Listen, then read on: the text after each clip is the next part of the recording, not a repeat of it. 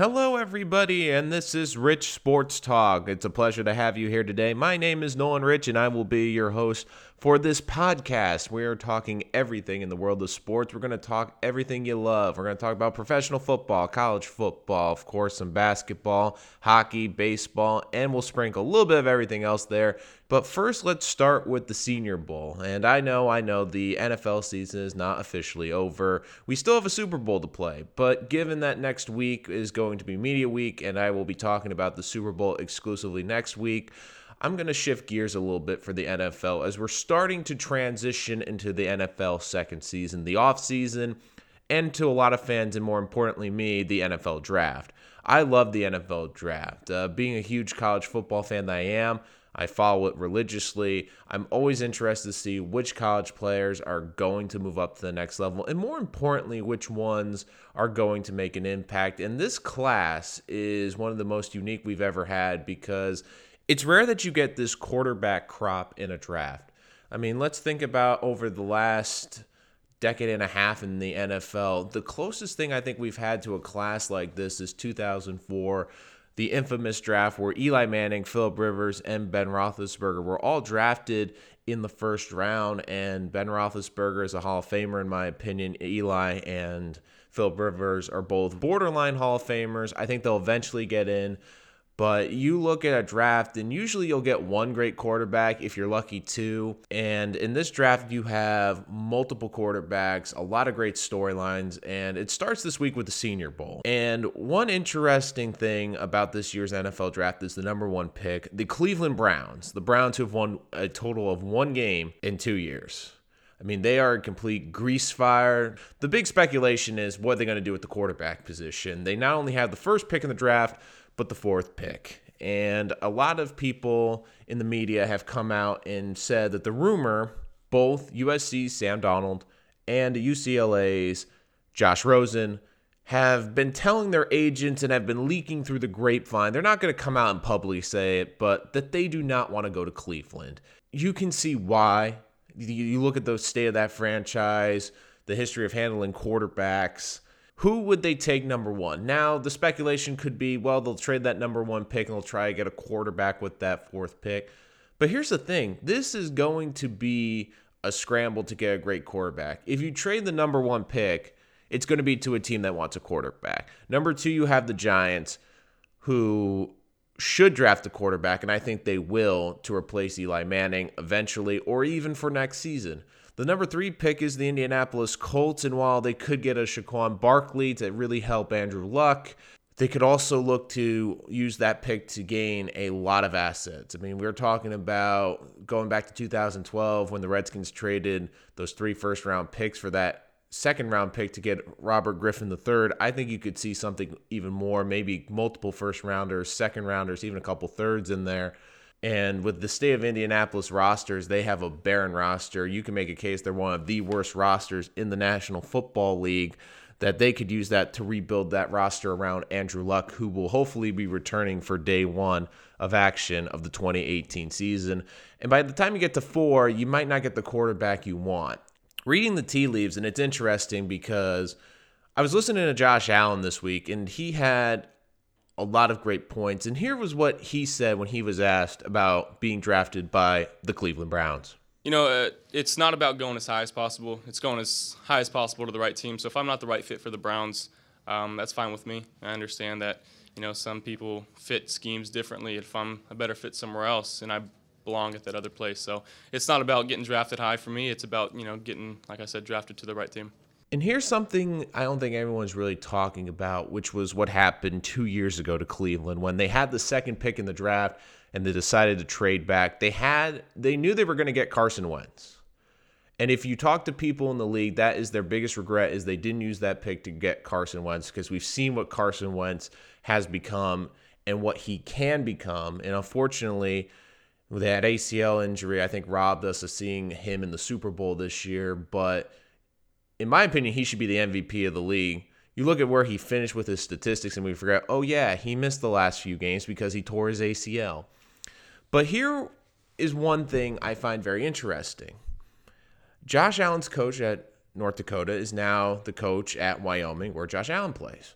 They're a pro style system that uses the same language as a lot of NFL teams. And it's very interesting because Josh Allen actually talked about that at the Senior Bowl this week.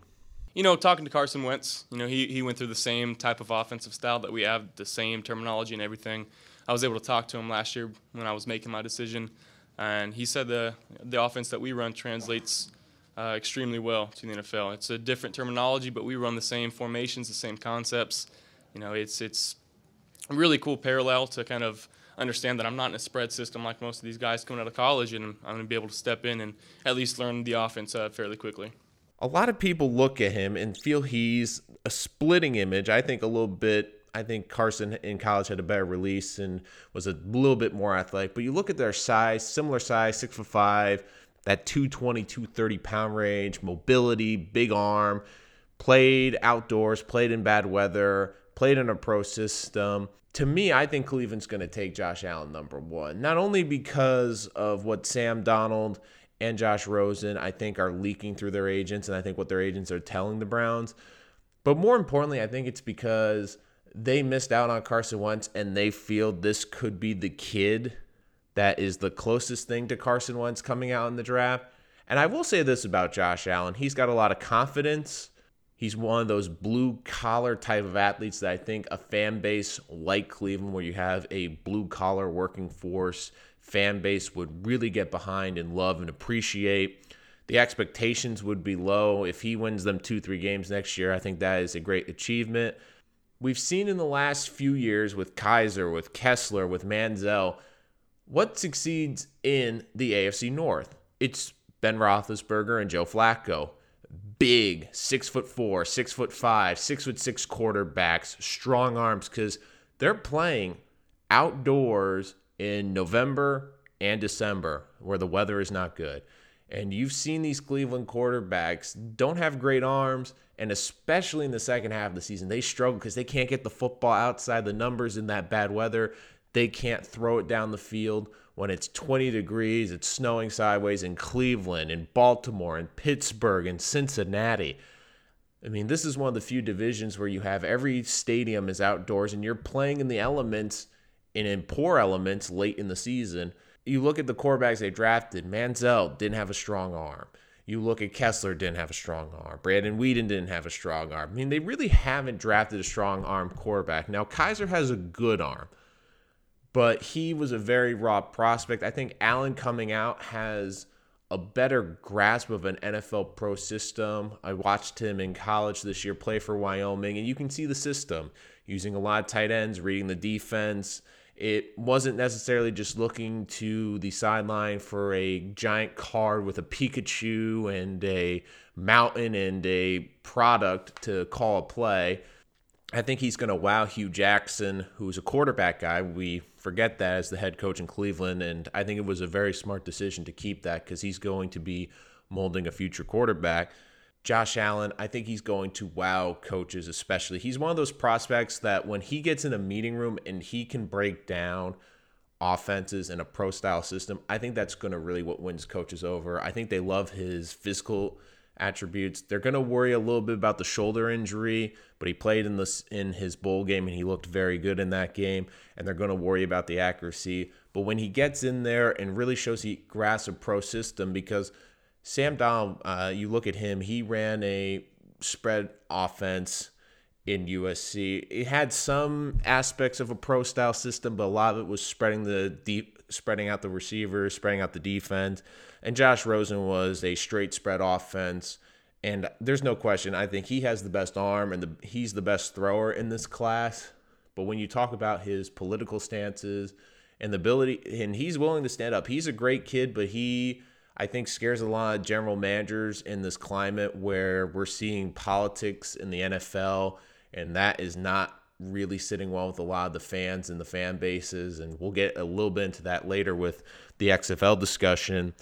But I really do believe that he's going to be the number one pick, and Cleveland can use that fourth pick to either get Saquon Barkley, build around those two players, or trade down. I mean, let's face it, this team has gone with a Moneyball approach. It's a new general manager, but they will look to accumulate picks. And if a team gives them a really great offer for that fourth pick because a Baker Mayfield or a Josh Rosen or a Sam Darnold falls, I will not be surprised if they do it. I'm I'm picking that he's going to go number one though. I really do believe Josh Allen's going to be the number one pick at the end of the day because there's just too many reasons why he fits in Cleveland. He fits the mold perfectly of what that blue collar fan base is looking for in a player. You look at his size and his arm in that division, playing outdoors, being able to play in the elements. He played at Wyoming, which is 7,000 feet above sea level. He knows how to play in the elements. It's going to be a big factor in that division. He has the mobility to avoid those great pass rushes. You know, Cincinnati's got a good pass rush. Steelers always have a good pass rush, and the Ravens have a good pass pass rush. And especially in the first two or three years, he's probably not going to have a great offensive line uh, in Cleveland. So he's going to have to be able to move out of harm's way. He can't be a guy that can just stand in the pocket. And I think that's one reason Rosen might struggle is he's a good athlete, but I don't think he has the mobility to avoid some of these great pass rushes in the AFC North where Allen can. He knows a pro style system and he is a poor man's Carson Wentz. He understands a pro system and he is as close to Carson Wentz as I think you're going to get for a prospect. And Cleveland rues the day that not only did they pass on Deshaun Watson, but they really rue the day. They had that second pick. They knew they were going to get Carson Wentz, and they trade that pick away to the Eagles, who, thanks to Carson Wentz, are now going to Super Bowl 52. A lot of great stuff on the program today, talking about the NFL draft just now. Going to talk about the XFL coming up next. This is the XFL!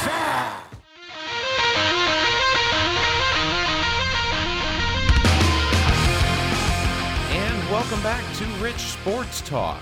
Great to have you in. Just a reminder, you can always follow us, of course. Our podcasts always are on SoundCloud under Rich Sports Talk, but you can also find us on Facebook on the Rich Sports Talk page, and of course, richsportstalk.com. We're going to look into adding the podcast to other places, but we will always be on SoundCloud for more viewerships. And after 19 years, it's back. The XFL. You remember that league. Back in 2001, Vince McMahon, the chairman of WWE World Wrestling Entertainment, started the Extreme Football League. Well, 19 years later, he's bringing it back, and you knew this was probably going to happen. There have been rumors they took out the trademark for XFL and liquidated $100 million worth of WWE stock and he's bringing it back. And the interesting part is, I think a lot of people on the surface felt it was going to be what it was before of Extreme Rule Football League that had terrible football. But I'm already seeing something very interesting. And you listened to Mr. McMahon talk about this earlier this week about the XFL coming back. And I really listened to what he was saying. Now, I do think it's going to be a very uphill battle. It's going to be hard to get into the market, but the good news is, market he's trying to get into is the most popular sport in the country, which is football. I mean, you look at the ratings in the college football and the NFL, it's not even close. I mean, let's think, let, just think about this. The NFL is the number one show on five networks. On five network. It's by far the most popular sport in the country, and I think he's doing a very smart thing right now that he is rebranding and trying to start a league. And we've seen leagues like this come before the XFL, the USFL, trying to fill that void of football in the spring. And he's already said he doesn't want this to be a minor league football. This isn't going to be a funneling program into the NFL. The first thing I found very interesting about this new league and the redone XFL is when it's going to start. It's going to be 2020, and the XFL 2020 uh, hashtag was trending. Now, if you've seen the 30 for 30, which was a fantastic uh, 30 for 30 on ESPN about this, and the big thing that they're going to do is they want to have it in 2020 so they can have the teams a year out. And I think that's very smart. They're giving themselves time to build up to this XFL. I think the last time they rushed into this product and it just didn't work because they tried to rush it and it didn't really click. Now they're giving themselves some breathing room. now that they have the exposure out there, it's going to, I think, really help in terms of advertising. But more importantly, it's to get organized. And I think when you're trying to organize teams of 40 man rosters like they're trying to do, having that time to go through an offseason, build a roster, evaluate talent, and more importantly, train, get players in the system could be very, will be very beneficial. I think that is number one. Uh, number two, and Vince McMahon made it be known that they're going to be standing for the national anthem. And the timing of this for the XFL, I think, couldn't have come at a better time. And I'll get in a little bit into this about Vince McMahon later, why I also think he can successfully do this, which was he's trying to find that market that is fed up with the politics in the NFL. Now, personally, I am okay with the kneeling in the NFL games. I don't think it is hurting anyone. I think my philosophy on the kneeling was you have every right to do it, and I support your right to kneel for the national anthem. However, I would personally not do it, and I believe if you do it, you're going to send the wrong message. And that message is that you're anti American and anti military. And even if you are not, that's the message it's portraying to the public. So I personally wouldn't do it. And that's why I think the repercussions of kneeing is. To, is. And it's interesting because the whole kneeling you look at all the kneeling players, it was dying out by the end of the season, uh, players taking a kneel during the national anthem. But getting back to the XFL, so he's really trying to portray that patriotism. And if you notice, the colors of the brand new league and the helmets in that commercial he was doing, all red, white, and blue, really trying to tap into that American sense of patriotism. And you can tell that because he doesn't want players kneeling during the national anthem. And that also led to the, another interesting fact that he put it out there that if you have a criminal record, you will not be allowed in the XFL. And it's very interesting because Johnny Manziel actually tweeted at Vince McMahon that he would like to be in the XFL for 2020. And I think that this is one area that could get very interesting. Now, I get what it's trying to do. They're trying to get a very clean league, but I think it becomes a very gray area. Now, are they talking about all arrests? Are they talking about violent arrests? If he was to come out and say, "We, if you have ties to domestic violence, you're not going to be in this league," which I think could have been good enough. However, when he goes the extra mile and says all arrests, well, what if someone gets a DUI? If it's your most popular player in the league, are you going to kick him out of the league? So I think that's going to be a very interesting crossroad for the XFL is if you have any criminal record, you're not allowed in this league. Does that include a minor drug charge? Does that include a DUI? It's that I think could be the very slippery slope in the XFL, especially if one of the star players and let's be honest, these are not going to be the cream of the crop players. If they can get a star or two player in this league, and I'm not saying like an NFL star, but just an, a player that sticks out and really becomes a popular player, and then they get an arrest for a DUI or a drug charge, are you going to kick them out of the league? And I think that puts the XFL in a very difficult spot. And I'll be very interested to see how they handle that situation. I'm not exactly sure it will be an easy situation to handle, but we will have to see. Another interesting aspect of the XFL, which I'm going to go off a little bit of a, a left here and uh, get back to the XFL conversation, but it'll be interesting to see what type of players they target. Will they target Colin Kaepernick if he's still available in a few years? Now, if Colin Kaepernick doesn't need during the national anthem, uh, which he has said on the record he was willing to do this year to play in the NFL, it could be an interesting possibility to bring him into the XFL. However, one player I think you really need to keep an eye on is Tim Tebow. And it will be very interesting if, in a couple of years, when this league does start, do they give Tim Tebow an opportunity? Because you look at what he's doing in minor league baseball and the crowds and the money he's bringing just for minor league baseball. It would be fascinating if they brought him into the XFL. They brought him in and basically said, okay, you're going to be the face of this league. It would be great for the media because we would be talking about Tim Tebow every day he tried to get wrestling too much into it. He got announcers from the WWE in there. He portrayed that Vince McMahon character. And there's two Vince McMahons. There's the Vince McMahon, the businessman, the Vince McMahon the caricature in the WWE. And that's the that's I think the problem is when he is that caricature and people have seen that caricature and they think that's really who he is. But he is a savvy businessman. He took a minor local wrestling company and has turned it into a worldwide entertainment. I wouldn't be surprised if he tries to start his own X- XFL network, which I could definitely see happening, especially with the landscape of this marketing. I wouldn't be shocked if he is trying to possibly get one of these streaming services. What if he could get Netflix or Amazon? I think he'll go to NBC and ESPN and the sport companies with the the sports broadcast broadcasting companies with this pitch. But what if he goes to one of these streaming services and says, "I want to give you your first ever sporting league which you can live stream." that might be an intriguing possibility for this league. That could be a niche that they could find that not a lot of these other services have. And now, with two years to let technology develop, maybe see the landscape of the television network, because we're seeing it with cable cutting, we're seeing a shift in resources, we're seeing a way of how Americans are viewing television and entertainment. So I think this two year buffer gives the XFL a chance to really see and really look at where they can focus their resources on making this a great viewing product. There was a lot of good things about the XFL. It was a lot of fun. It was a free spirit environment. It will be interesting if they have a fantasy league. I think that could be a very interesting draw.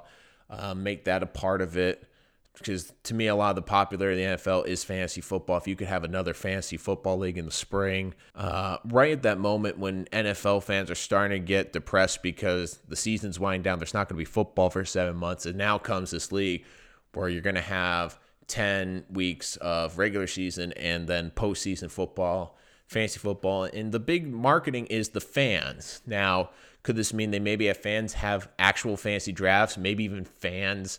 on the team, they vote and decide who the team drafts. I mean, it can be very interesting, and I think there's a lot of good possibilities. And I, I think the XFL is a brighter future today than it did when it initially started in 2001.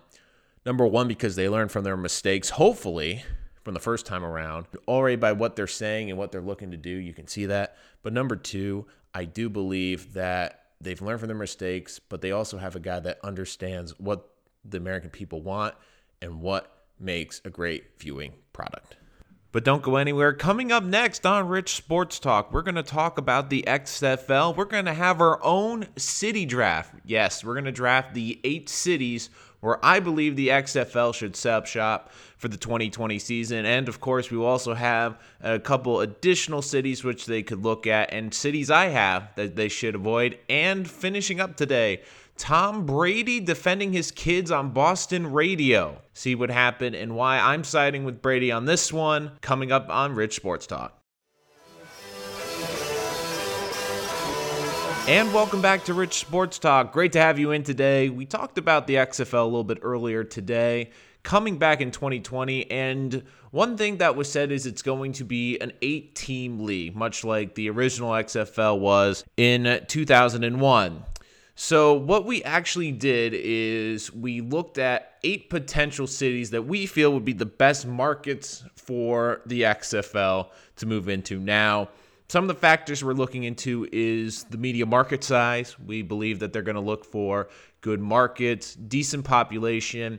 But there's also a couple other factors instead of just the TV market. Um, one thing we tried to do was find cities where there isn't a huge NFL presence or college football presence because it would be very difficult for the XFL to compete directly. Uh, tried to avoid some of those really big uh, college football towns in the South and the SEC country, and trying to avoid major cities. There will be a couple where they will go where there is an NFL team, but I do think they're going to look to try to find cities and niches that they can really fit into to find new teams. And more importantly, trying to find stadiums. Uh, that's another factor that went into this list. We look for potential cities with good stadiums that are either already built or going to be built that aren't necessarily NFL stadiums. You're going to look for stadiums when the XFL came around the first time. The league attendance was an average around 25,000 per game. So we're going to look to see if they can get into stadiums about 20,000 to 45,000 would be a smaller stadium, more intimate, better environment, and also if they only could sell 30, 35,000 tickets, would be a better appearance on television having a more full house as opposed to putting 20,000 people in an 80,000 seat football stadium where you'd really notice the difference that no one was in that stadium. So we had a lot of factors that went into this. We have our 8 picks, and here we go. And with the first pick, in the XFL expansion draft, the league will select the New York, New Jersey market. Now, a lot of people will say this is a pretty obvious choice. It's the largest media market in the United States, largest city in terms of people in the United States, uh, media capital of the United States, and you can make the case the world. Uh, the first time around, the New York, New Jersey Hitmen was second in home attendance, averaging 28,000 a game played at the old Meadowlands Stadium. I don't believe they will be playing at MetLife Stadium. The the hardest part for the XFL will be to find a stadium site, although there's a couple of possibilities. I could see them maybe trying to split time at Citi Field or maybe Yankee Stadium, one of the baseball facilities before the season starts, try to front load their schedule with home games. Another possibility could be Red Bull Stadium in Newark, New Jersey. That's a 25,000 seat soccer stadium that was built in the past 10 years. Absolutely gorgeous stadium. But just for the fact that it's in that market, and if you want to have a professional league, you have to be in the biggest market in the U.S., it was pretty uh, easy for this one. Even with the New York Giants and the New York Jets in the market, you have to be in this New York market to be successful. And Vince McMahon understands that this is New York. You need to be in a viable media market market and a media product, you need to be in the largest market in the United States. And with the second pick in the XFL expansion draft, the league should select St. Louis as the second pick in this draft for their second franchise. Now, a lot of reasons for this. One of the major problems with the first league was that there wasn't really a team in the middle of the country. The closest team to the middle of the country was Memphis. So, one thing I look to do in this draft, and I think the league should look to do, is spread out around the country, try to hit major focal points of the country. But here is the reasons why St. Louis makes a lot of sense. They're the 21st television market, so they have the big enough market. Uh, this is a city that is scorned by the Los, the Rams moving to Los Angeles and it was done not necessarily out of the city. This the Chargers was different. The Chargers moved because they felt they couldn't get a stadium deal in San Diego. St. Louis was ready to build a new stadium for the Rams. It's just that Stan Kroenke wanted to get the best value for his team, and he felt to do that he had to move to that Los Angeles market. So this is a, a city without a football team. They're craving a football market. They have looked to try to get the NFL back. I don't think the NFL is going to be back by this time period. So I see a, a void in the market that the XFL can slide right into there. And they already have a stadium uh, for the Rams, the former Rams Stadium, the Dome at America Center Stadium. It's a 70,000 seat stadium, a little bit bigger than what the league wants. They'll probably have to tarp off some of the upper sections, but this gives them a team in the middle of the country. It gives them some flexibility. St. Louis is just in the middle of the country, so if they do expand, they can put that team either in a Eastern or Western conference to start off. I have them in the original uh, XFL with four teams in the West, four teams in the East for this, so keep that in mind right, for this list right now, we're going to have them in the West. So St. Louis will be in the Western Conference. It'll be the first pick in the Western Conference. However, if you get a couple Western teams and you need to move a team to the Eastern Conference, that location lends itself to being a possible Eastern team. You're going to see uh, this again too with the XFL trying to take advantage of NFL markets. And the third pick in the XFL team draft San Antonio. Now, a lot of people might say, wait, wait, wait, why, why San Antonio? Now, here's the thing San Antonio has been looking to draw an NFL franchise for over 20 years. They built the Alamodome, a 64,000 seat stadium, about two decades ago in the attempt to lure an NFL team. It's close enough to the Austin market, which is the capital of Texas. So it's a big market. It's 31 in television market, maybe not as big as some of the other markets, but it's a good market. Texas is a huge football state. People love football in the state of Texas, and this is a region where there isn't a professional team. Now, the region is looking for a football team. They even tried to lure the Raiders initially from Oakland before they moved to Las Vegas, and the league showed interest in moving to San Antonio, and that's another key reason to this pick. The NFL has shown interest in possibly moving a franchise to this region because they believe it can be successful.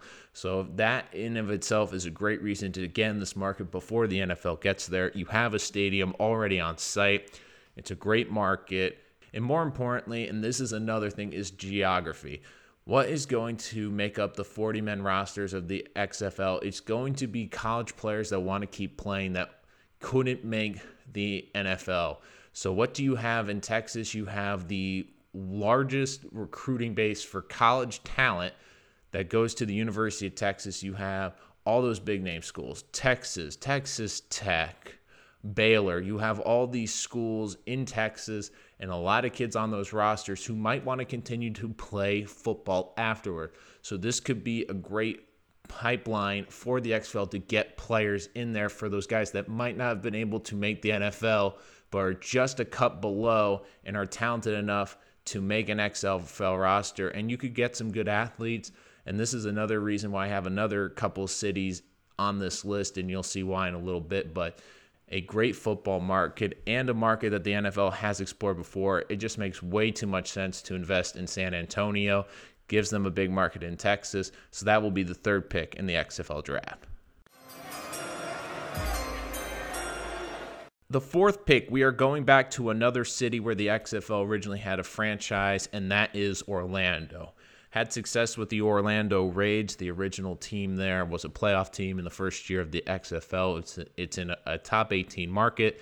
They already have a stadium ready to go, the Citrus Bowl, and it's a venue that WWE has used before exclusively for multiple WrestleMania events, including last year's WrestleMania event. Uh, this was also a team that drew the third best attendance in the XFL gives the league a great location for a championship game. Now, if this league continues to thrive and they're looking to do kind of what the NFL wants, which is a warm, nice weather Super Bowl, Orlando is very attractive. Easy access, big international airport, lots of hotels in the region.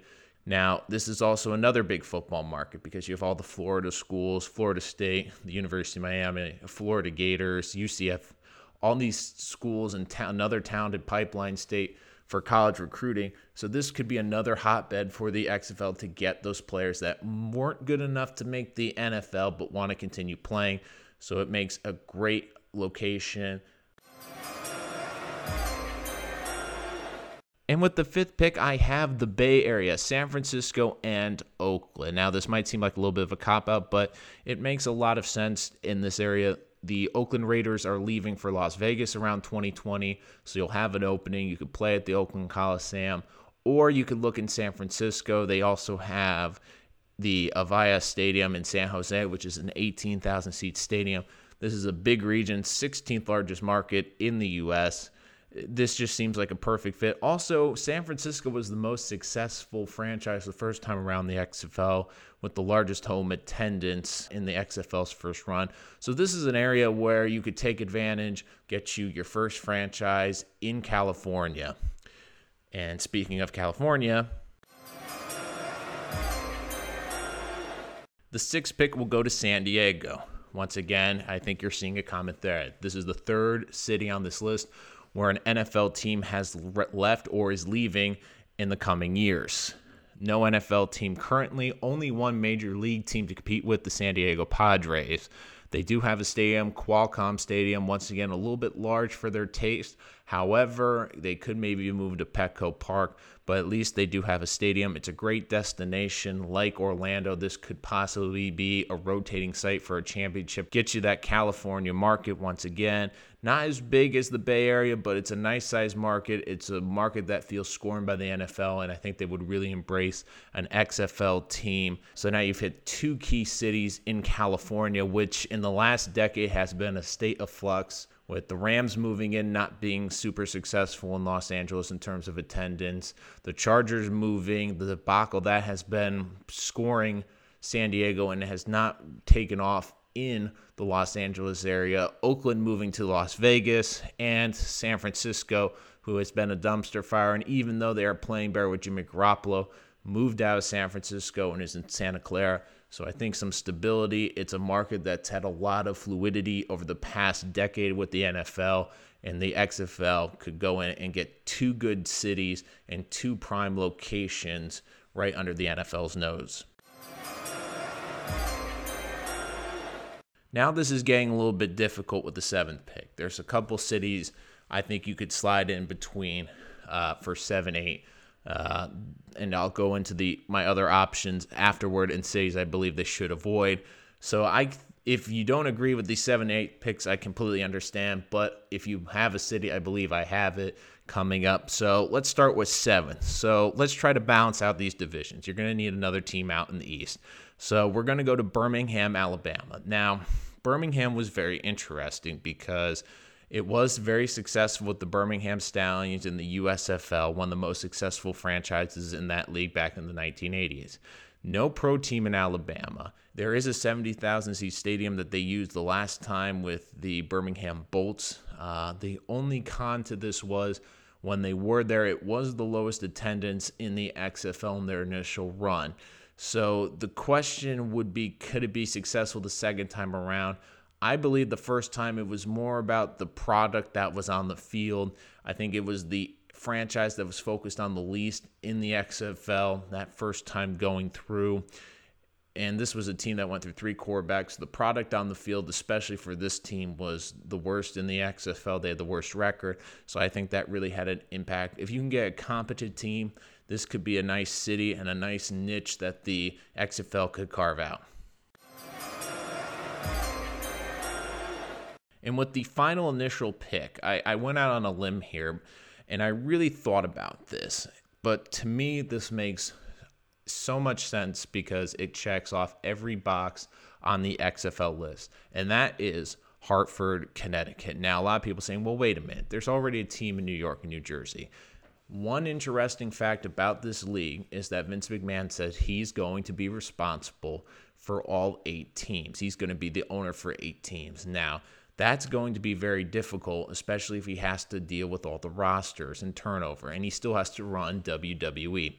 So, to me, it makes sense to have two of your franchises in the local area for him to make it easier to keep track of. And also, he said that this will be a league that will be testing a lot of interesting factors. So if they get those two local teams scheduled heavy early in the season, for those of you who think that it the market wouldn't support it, there's no professional team. The closest is the New England Patriots.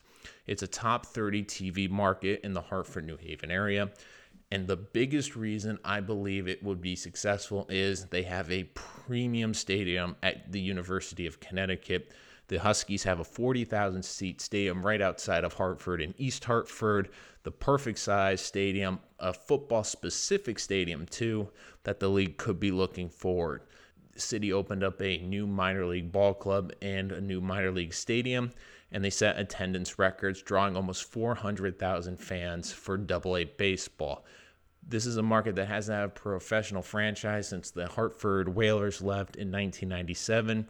This just seems like a perfect spot, especially given the proximity to WWE and the XFL headquarters in Stamford, Connecticut. Now, before you start emailing me, I have made a list of potential future sites for the XFL that I think they could explore.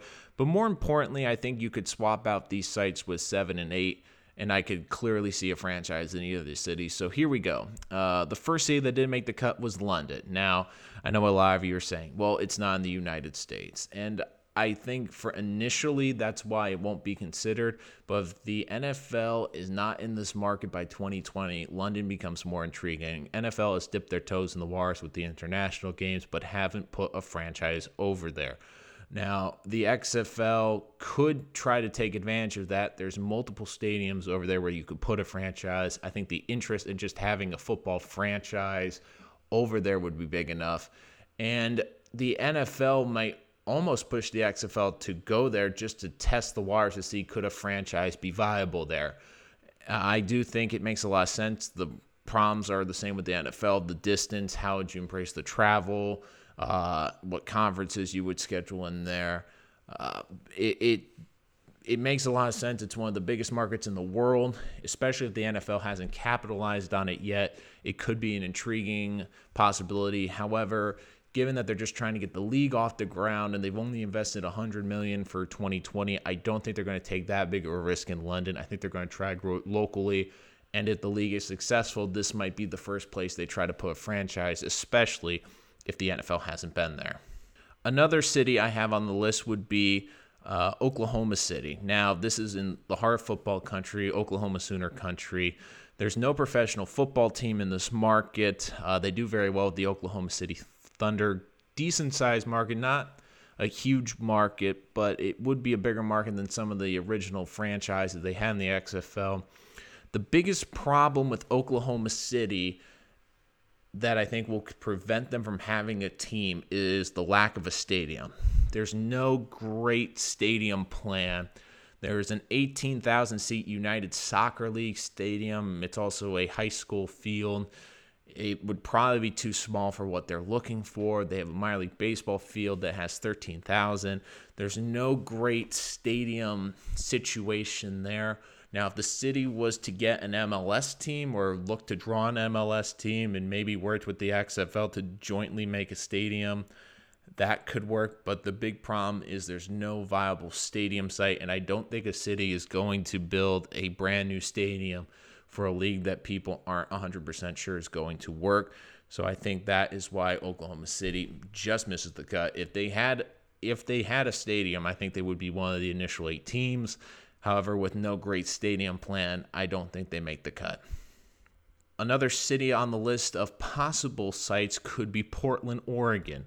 No professional team. They do have a 22,000 seat soccer stadium right for using. It's a decent sized market, but the con to going there is could they possibly break into a market that is predominantly Seattle Seahawk heavy? Now, Seattle is Washington's team. It would give Oregon their own professional franchise but could they get through in that diehard fan base area? It would be very difficult. That region is very Seahawks uh, heavy, so that might be a very hard market to break into. And finally, New Orleans, a it's a great fit, I think. Uh, brand new stadium at the University of Tulane, built in 2013 beautiful 40,000 seat stadium, perfect for what they want. The big problem is, once again, directly competing with an NFL franchise, the Saints. Although I think it is a big enough market to get a second franchise in it, it would also put another franchise not only in a region where uh, college football and football is is the number one pastime,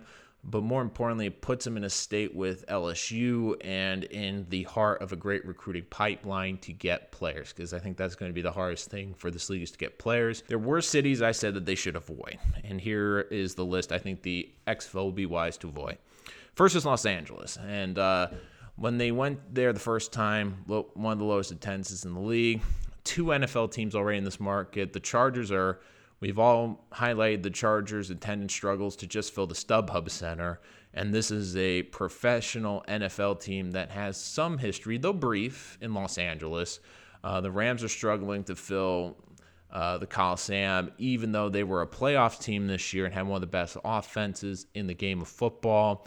There's just so many distractions in Los Angeles, and I know it's enticing because you want to get in that second largest media market. But this is a media market that went without the NFL for 20 years. The XFL tried to take advantage of that in 2001. It didn't make a big dent.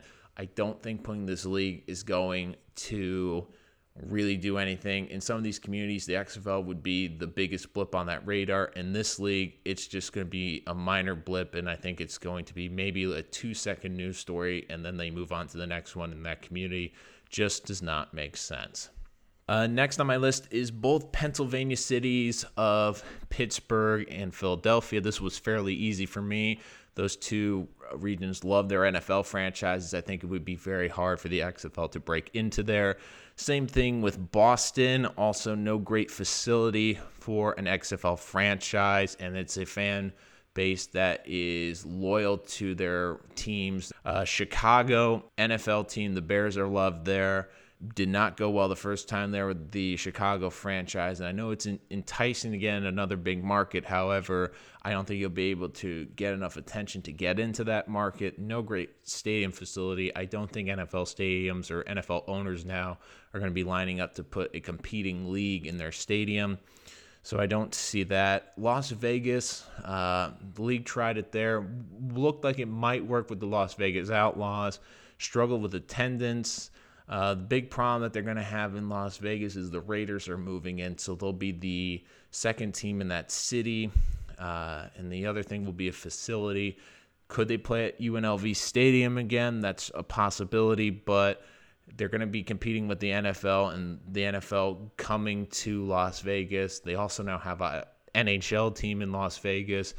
It, it, struggled to gain traction when it was the only technical professional team in that market. Now there's two legitimate ones, including the NFL. Just does not make sense to put them in that market. And finally, Nashville and Memphis. Uh, bad attendance for the XFL and the Oilers. If you have any questions, if you have any XFL cities you believe should be on this list. I would love to hear from you. You can email us, send it to our Gmail, richsportstalk at gmail.com. That's Rich Sports Talk at gmail.com. Or you can reach us on Twitter, Rich Sports Talk, or me directly on Twitter at Nolan Rich Sports. Coming up next, Tom Brady firing back at Boston media. What did they do that offended Tom Brady and really made him upset? And I completely bagged Tom Brady 100%. That's all next. Rich Sports Talk.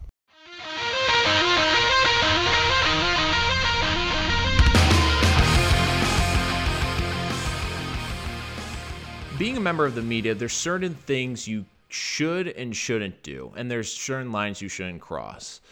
Now, in recent years, it seems the lines for journalism have been awfully blurred. There, it isn't as black and white anymore of what is off limits. We've seen that with TMZ. We've seen it with trying to find secrets and you know trying to find the big story or the breaking story and you know, trying to get those uh, hot takes on the air that gets a lot of viewership. There are certain lines in journalism that you should never cross. And for me, and I think for every journalist out there, one of those lines, without question, has to be family. I don't know if you've noticed this, but uh, Tom Brady has released a new uh, online series called Tom versus Time.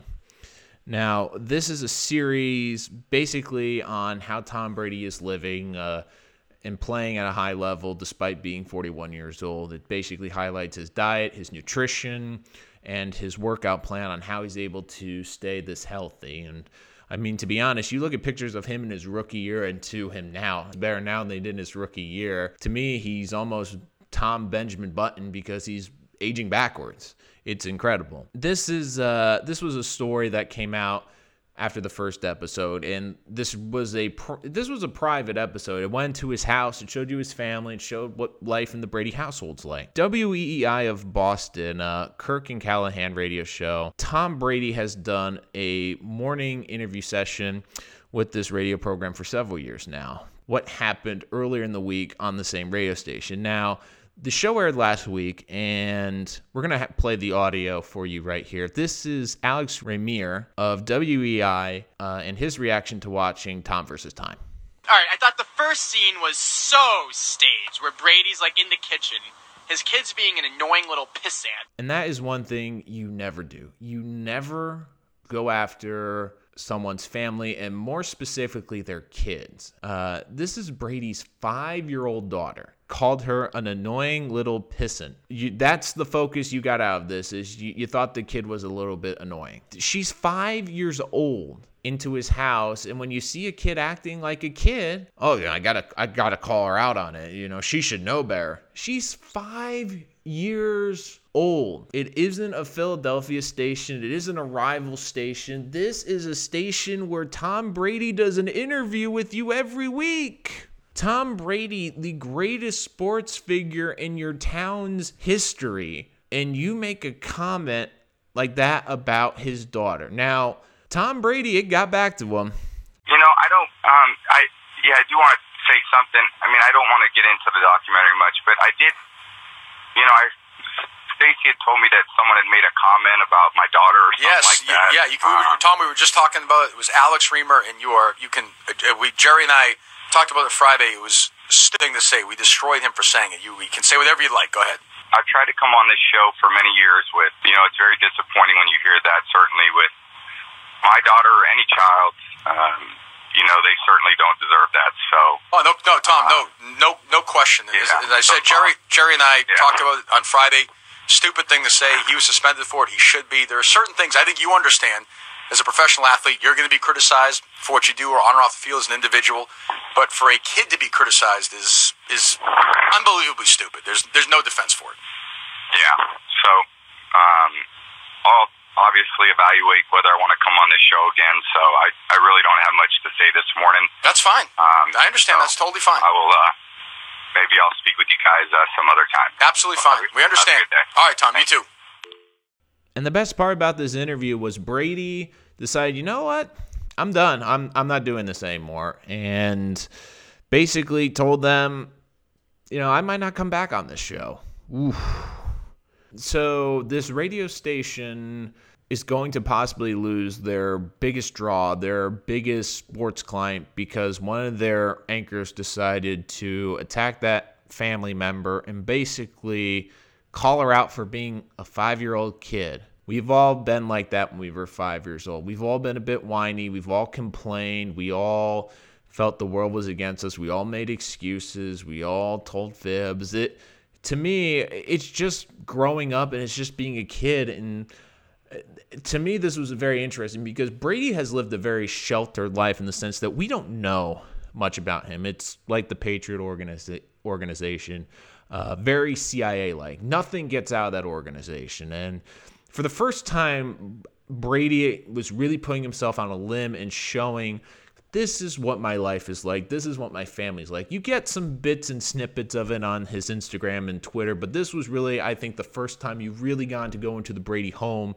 and see what life is like in the Brady household. Or you could criticize Tom Brady or even Gisele if you really want to uh, in their performances. I, I get that. You have a right to do that, but I mean, it wasn't even a subtle jab at like the Brady family where you had to read between the lines. It was a direct it was a direct attack and on a 5-year-old kid. And if we know anything about Tom Brady, he is one person you do not want to tick off. Especially we've seen it on the football field. How many times have have we seen Tom Brady get mad and just drive a team down the field in 80 yards in a minute for a touchdown?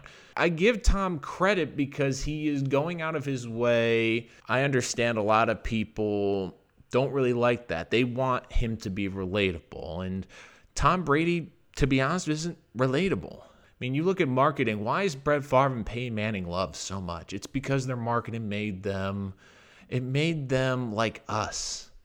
You know, you saw Peyton driving a mid-sized sedan, eating pizza and Oreos, talking about insurance, and of course enjoying a chicken parm sandwich. What about Brett Favre?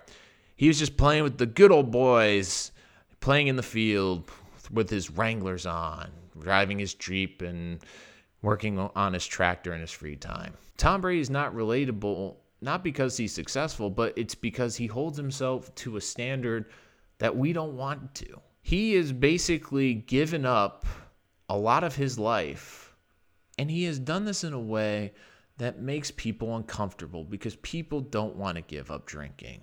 They don't want to give up pizza. They don't want to eat kale every other meal. They don't want to sleep for nine to 10 hours. They don't want to only drink water. They don't want to live like that. And it's not relatable. And I can see why Brady in the public eye is different because he just seems to be perfect and- but he works at it. He everything about his life is not normal. The his work ethic is not normal. But you also have to understand what areas you can criticize on. And criticizing someone's kid in the rare chance you might be right, it's going to come off as an attack and they are going to shut you out. I mean, I find it fascinating. You look at this story and you know, Tom Brady with instead of talking about the Super Bowl on this radio station, he has to defend his kid, which is never never bring a kid into it. Never discuss a kid or criticize someone's kid.